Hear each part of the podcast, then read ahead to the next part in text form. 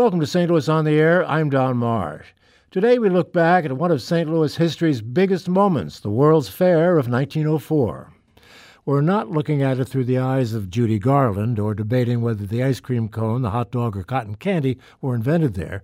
We're looking at it because of a weekend presentation here focusing on evidence of blatant racism at the fair. This Saturday at the historic Mary Meacham Freedom Crossing in St. Louis, a program titled The Unfair Fair Prejudice on the Pike will be presented. Joining me to talk about it is Angela da Silva, adjunct professor at Lindenwood University, historical reenactor, and event director and manager. She's also president of the National Black Tourism Network. Great to see you once again. Thanks for coming in. Thank you. Yeah. You, are going to have this weekend event, and what is in and of itself a very historic site. True. Um, the Mary Meacham location is the only nationally recognized Underground Railroad site located in a farmer slave state in out of all 11 states. So it's really in uh, it's it's it's miraculous that we have the proof number 1 uh, and then number 2 that nothing was ever built on the site. So it's still mm-hmm. pretty much pristine as it was that night in 1855 when the slaves tried to escape. It's an appropriate place to be taking on the issue that you're taking on this weekend. Uh, when one begins to read about what went on in that World's Fair, all of a sudden it doesn't seem like such a great event. What are some of the things you're going to be looking at? Um, I at in my job, I actually teach uh, a week of we look at cultural tourism and one some one of the reasons why and how cultural tourism started becoming a phenomenon during the late Victorian era. And one of it was the idea of humans on display. And so it has always been a fascination, and I've always worked around the edges of it. With here at the 1904 World's Fair, when we had the anthropology village, uh, and that was a nightmare. Um, and we needed to really look at it. But again, we weren't the uh, St. Louis wasn't the only one who did it. It was done in 1893 at the uh, Chicago expedition, and it'll and it won't end until 1958 in Brussels. And so the exotic other. Um, was always on display. But here, during early 20th century, it was from a racial aspect, pretty much from the lens of thank God that's not us. Okay, mm-hmm. so it wasn't that they were really focusing on um, the culture of these tribes so much as it was an examination and a comparison against the uh, quote missing links at white unquote and white European society. So Anthropology Village then was a place where people were collected from various parts of the world, generally people of color, who were put on display. The exactly. word you used. Exactly. And they they they were two. There was a man uh, uh, named Verner who went to LPE, the Louisiana Purchase Exposition, sent him to Africa with a list of all of these various tribes to come back, and they thought it would be a major league coup to bring the pygmies back. And the the self-made anthropologist McGee, who worked with Verner um, decided that that pygmies were the missing link between man and ape because of their diminutive stature, and he wanted them definitely on display. And Verner was sent there specifically to, to bring them back. But even after they came back, um, you have to remember this is the age of colonialism um, uh, around the world. And the exotic other for people, they needed a justification on why European countries were in Africa and in the Philippines. And so they brought back these specimens to see, to, to put on display to say, see how savage they are. They need to be brought into the 20th century. You, you call them specimens. I mean, I can hardly believe that word. That's what that is. Either that or missing links. When you see, when you really see the reports, this is this is the way they were viewed from the very beginning. They were never ever considered to be human beings. One of them is well known. I think this his story, the uh, the, the pygmy from the Congo, Ota Benga. Right. Let's tell his story. We'll, we'll have to be relatively brief because of time constraints. But this this was a pygmy from the, what is now the Congo. That is correct. Um, he had been out hunting. Uh, the Congo at this time was under Belgium. You know, when King Leopold had had brought all the European powers together and divided up Africa. It, uh, it was the Belgian Congo. That is correct. Yep. And so at that time, all type of gold hunters, diamond hunters were creeping all over um, Africa, you know, to despoil it. And they came upon Otis these elephant tusk seekers came upon Ota's village, wiped them out. He wasn't there at the time, but his wife and two daughters were killed. And he was kind of running, you know, kind of just meandering around in a daze, uh, totally probably in shock when he was captured by another tribe. And he was put in a cage. And when Verner comes across him in his search for specimens to bring back here to St. Louis, he runs across and he, he buys Ota from the tribe that was holding him. And Ota will then become kind of like I guess you could say a leader of, of, of the pygmies, and I think it's like 20 of them that will come. And Verner will come to depend on him, and Ota the same way. When the train, when the fair was over, Verner had, was out of money. He needed to go back um, to Africa to to get more things for museums. And when he brought when he brought it back, the museum said, "Well, you know, it's kind of like we're over Africa now. We need some other, you know, mm. some other some other things." And so Verner was trying to get the money to to take Ota back. But he does he does on that second trip take Ota back, but Ota realizes there's nothing for him there, and he convinces Verner to bring him back. When Verner brings back that second load of things, uh, it doesn't sell for the prices he wants to, so he leaves Ota with the I think it's the either Scientific or Historical Society in New York. And they start selling tickets on Sunday afternoons. They dress him up, look, you know, to in these real satin clothes, make him, you know, really look like a performing, you know, uh, monkey. Yeah, I didn't want to say that, yeah, but well, you're right. That's exactly it. And what he could do, and he was always quote. Um, he learned to ape the from the fair uh, his betters as they say and they thought it was hoot and holler. Uh, but so many people kept wanting tickets that they decided to move him to the bronx zoo and where he could be on display seven days a week. And they move him into the monkey cages where he will perform with a monkey. Okay, when you see that picture of him that that's around with the monkey on his hip, that's one of the monkeys that they become, you know, he becomes attached to Ota the hue and cry of this was for a long for at first they wouldn't let him out. Then they let him out to walk around the zoo. Uh, he couldn't leave because there was people watching him all the time but it became an issue letting him out because people believe it or not kept trying to steal him for circuses and kidnap him. So they had to keep an eye on him all the time. By this time it had gone national that a human being was held in this monkey cage and the hue and cry did go up nationwide. A group of ministers from north carolina um, convinced the zoo to discharge him into their care. And he they will take him down uh, to the carolinas and they enroll him in school in elementary school. And the man's like 37 years old. And they enroll him in school and he gets a crush on a 12 year old girl. Well, that's unseemly. And so they pull him out of school, make him work in a, tobacco factory. But uh, by all appearances, he liked the work, and the workers liked him. They liked his stories of Africa. But then he always was saving his money with the hope that he would be able to go home. And World War One broke out, and he realized then there'd be no transatlantic traffic. He would not get back.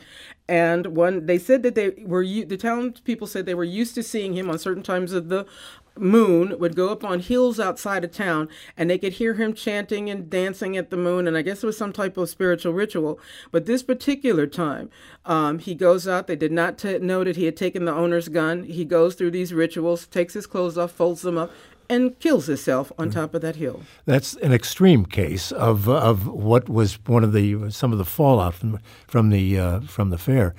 Were other people brought to the fair from places like the Philippines and Africa unwillingly? Uh, not okay. Uh, that's the other thing that I think is a misnomer.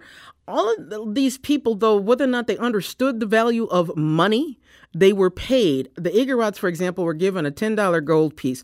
And I think that was by the month, okay, uh, per person. But a lot of them didn't, you know, they weren't, weren't sure what to do with it. But that, that is, that's not to me the big problem here. When you have people from the tropics like the Igorots, who, you know, those are the people who ate the dogs, mm-hmm. okay? Mm-hmm. And we'd have to talk about that too.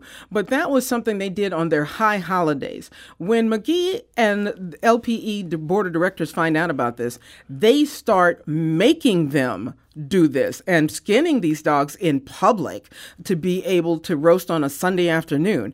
And this becomes, this is something people buy pay money to see, to buy tickets for.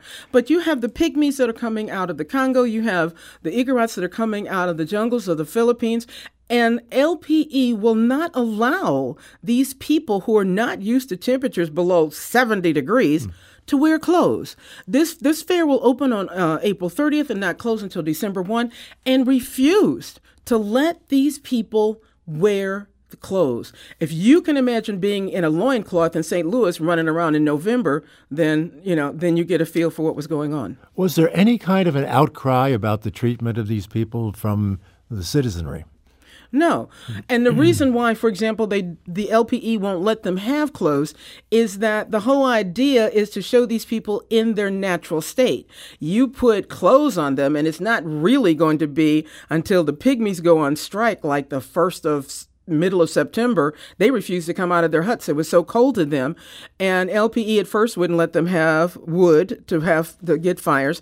Then they allowed them to have a couple of sticks of wood, uh, and they could only burn it not during pub- not during the public hours. And then what happened? The pygmies got so cold that the Native Americans at the Native American at the Native Indian school will give the pygmies blankets, and this kind of then put, shames LPE into doing something about it. So that's when they give them the khaki shorts and and the shirts. Um, and this is we're talking about October, November mm. when this is when this happens. You point out Native Americans; they were also put on display, if you will, along with uh, Asians. You mentioned the Philippines, but I saw one sign someplace talking about the Chinks, the Chinese that they. I mean, the racism was running rampant at this. They thing. had uh, one of the concessions along the pike is they had uh, Japan a Japanese tea house, and they had brought these geishas over, and this to me is one the funniest stories. It brought them over and, you know, the, all the ritualized tea services, and this is what they're doing there at the tea house.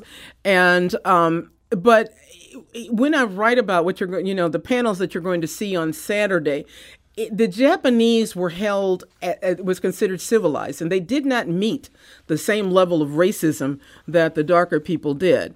And so they had all of these geishas in a small hotel off of Union uh, Boulevard. And when the fair was over, these women barricaded themselves into their hotel and refused to leave. They had to bring the Missouri militia in get these women out, escort them all the way to San Francisco to a boat, and put them on the boat to send them back. However, the Zulus is something totally different. Zulus, the every, you know, the Boer War had just been fought in South Africa, and that was the Dutch and the British fighting it out over the gold and diamond mines. And so, of course, the British won. And but the Zulus had sided with the British. And so to bring all the animals and everything, I mean, this is a huge, these guys come over on two ships um, to, to refight the Boer War two times a day at the World's Fair there were a contingent of Zulus that came with them.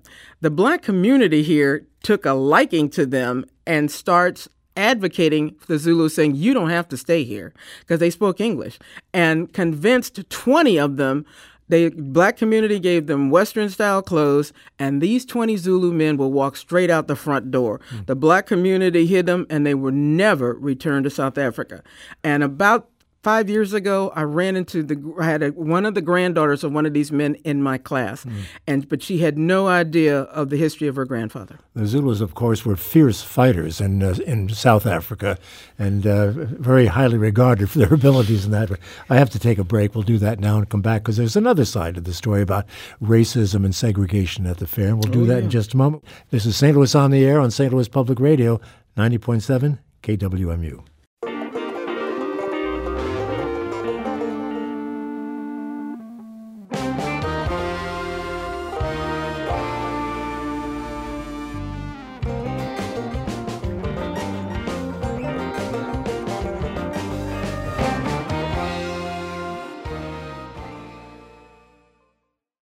Welcome back to our conversation about the unfair fair of 1904. One of the things we have to point out was that the, the racist attitudes within the confines of the fair were one thing. The other part of it was that African Americans in St. Louis who wanted to go to the fair didn't have the kind of access that whites had. What about that? It's actually going to start um, before the fair opens. There's a, um, a letter in the records dated March the 26th, 04, where a woman from the black community who was part of the committee on Colored Day um, at the fair um, had was the, was out there for a meeting, and the, remember this is under construction. Uh, there's a lot of mud. It had rained that day, but there were service cars that would take you one end of the park to the other. No service car would allow her to get in because of her color and just point blank told her this. When she finally did have her meeting and got back and told the committee here in St. Louis what had happened, they wrote a very strong letter uh, to David Francis saying, "Is this is you know is this a proponent of what's coming?" And so he he never answered. Okay, um, and but then that's in March, and but it's all gonna all these are gonna keep filtering in these incidents until June second. On June second, the New York Times, the Post, uh, the Globe Democrat, and about sixteen other newspapers will write stories about racism they'll come out. Now it's gone national. Now they have to do something. And so they set up um, a bureau of colored affairs in one of the smallest buildings on on the site. Uh, let me explain, for example, the fresh water concessions were um, you would go up to a concession, you'd put your nickel down, and they'd give you a, a glass glass. Remember, this is 1904, mm-hmm. and there were taps that you could turn to get the water on. None of the freshwater vendors would allow black, would give black people fresh water. Um, and quite frankly, they wrote to LPE saying that they were afraid that any white petition, uh, uh, uh, patrons would find out that even remotely that a black person had drank out of that glass, don't care how many times it was washed, the answer was no. They would lose business. So none of them would. Um, there were incidents where uh, black people were would sit down in restaurants and were told to get up. They'd have to go around to the back door to the kitchen and could get something to go. So in June of that, late June of that year, um, they will create the an official colored bureau in a very small building. They will hire a socialite out of Washington D.C. Um, to ed, who preside over this building. Um, now, what's supposed to take place is this is where colored people would have would the only place that seems like they could go get fresh water, use the restroom, mm. and be able to sit down and have a rest. Okay, so this this is going to be late June. Now the fair opened in in April. Yeah. Okay. Um, and then it gets worse. Negro Day was supposed to be August 1, uh, which is Emancipation Day around the nation. Um, there was a huge committee here in St. Louis that had planned a massive uh, turnout. And one of the things that was going to happen, they were going to have a civilian and military parade to kick off the day. Four black units, like including uh, the biggest one was the 8th Illinois, had been invited here by LPE to participate in this in this in this uh, parade. Um, they were going to be bivouacked in a part of of the grounds that's kind of like where um, Highway 40, uh, where the Science Center is. Mm-hmm. Okay, mm-hmm. and um, this is where all the military encampments were.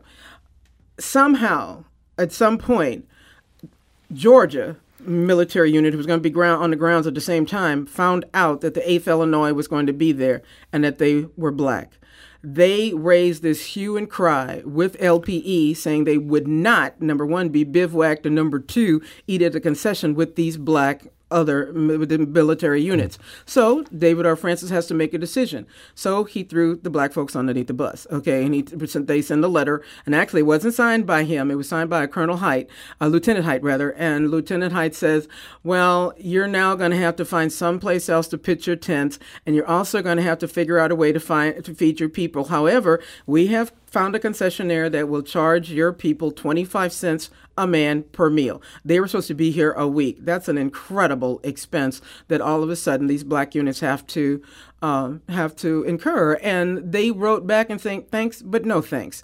And when the committee here in St. Louis heard about this, they canceled um, uh, August 1, Negro Day, when every other nationality on the planet had a day. And also, let me inject something here because uh, I really want you to understand why this is so horrible uh, on another different level.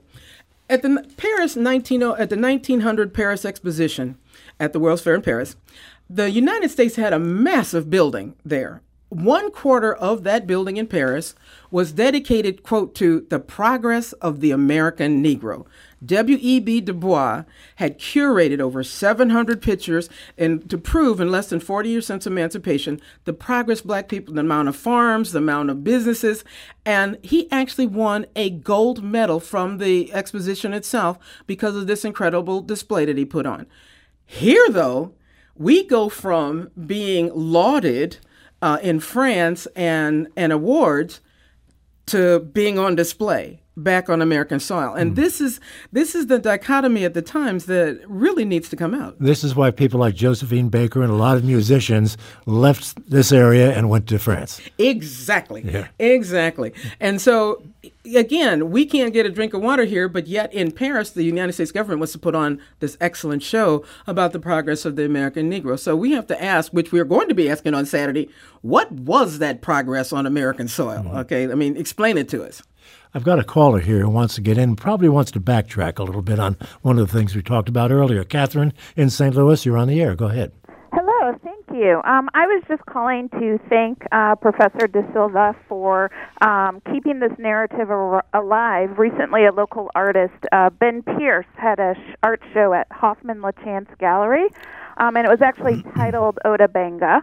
Um, and the artwork was inspired by this young boy's story and considered uh, what it meant to be other, um, looking at the immigrant experience um, and then also the experience of African Americans uh, in St. Louis. So just wanted to say thank you for continuing to share an important part of um, the history uh, of St. Louis, and I'm glad that there are um, several people who um, are keeping the story alive. Thank you. Did anything positive come out of all of this? I mean, if the New York Times and the Globe Democrat were pointing toward racism, did it change anything with regard to societally uh, in town? No. And it's because of the dichotomy of, you know, we have North and South uh, predilections toward race here. We always had, okay? I mean, all the way going back to antebellum St. Louis. And there are some places where it shows up and some places not. And to their credit, Francis, the official policy was that all are welcome, that they're, you know, that, you know, we're going to take your money just like everybody else's for an entrance, and all are welcome. However, in practice, it's something else. You know, think Starbucks. Okay, that's not the company policy, but this is what happens. And this is the exact same. But and their defense when all this blew up was we can't control individual concessionaires. How they again we can't tell them how to run their business, and that was their out, if you will. That's how they you know eh, could cover this up. But no, it really didn't we go we will go back to business as usual um, after it is over. And francis went off to russia. He became america's ambassador to russia. Exactly. I mean it was a feather. The time is winding down but i do want to get the quick story in about geronimo one of the fiercest apache warriors uh, during the uh, 19th century. He wound up at the fair. Right. He was 80 years old when he was brought from federal prison. Um, he is a he is a prisoner of the federal government um, as a war criminal and um, but he was allowed to come. He had his own teepee. He was allowed to walk the grounds, though there were guards that kept him inside all the time. But um, he would make arrows, and they became highly sought after. I think he was charging a dollar a piece for them, and to have his picture, you know, take your picture with him, I think he was charging twenty five cents, and he made quite a bit of money. Now there's two different camps on this. Some people say the federal government took it um, when he left uh, when he uh, as, uh, because it applied to his room and board. You know, they figured they you know he owed them, and then there's some to say he was able to keep it. But one of the one of the funny s- stories that I found uh, was that Geronimo and Ota Benga, because again, both very proficient in, in arrow bows and arrows, could be seen together, sometimes sitting very quietly or walking, not saying anything because they didn't share a language, but they were together. And I think it mm-hmm. was that that commonality of the bow and arrow to see this ancient proud Indian and this you know four foot ten you know pygmy walking around the grounds. We we have limited time left. Uh, we could talk all day about this, Angela. Uh, tell us what folks what they can expect this weekend. We've got about a minute left. All right. Um, it's a again. We are always a, a multi generational uh, event. Um, we have outside participants, or could I say partners this year with the Science Center. Um, at all World's Fairs, it was always the next big thing, mm. and so we're bringing introducing science, and there'll be tabletop exhibits that the kids can do with icky science, creating slime and that kind of thing. Um, we have the um, Harmony Circus um, because there was always circus acts and animals, and so they will be doing a stage show and be teaching the public how to do acts and hula hoops. There is a hour long uh, dramatic production on various vignettes on what happened at the fair, and it's it's quite dramatic. We're going to put all of that information on our website at stlpublicradio.org. Angela da Silva, I wish we had more time of Lindenwood University. You are a fount of information about the 1904 World's Fair. Again, the Unfair Fair will take place from noon to 5 this Saturday at the Mary Meacham Freedom Crossing on the St. Louis Riverfront. Thank you again. This is St. Louis on the Air on St. Louis Public Radio, 90.7 KWMU.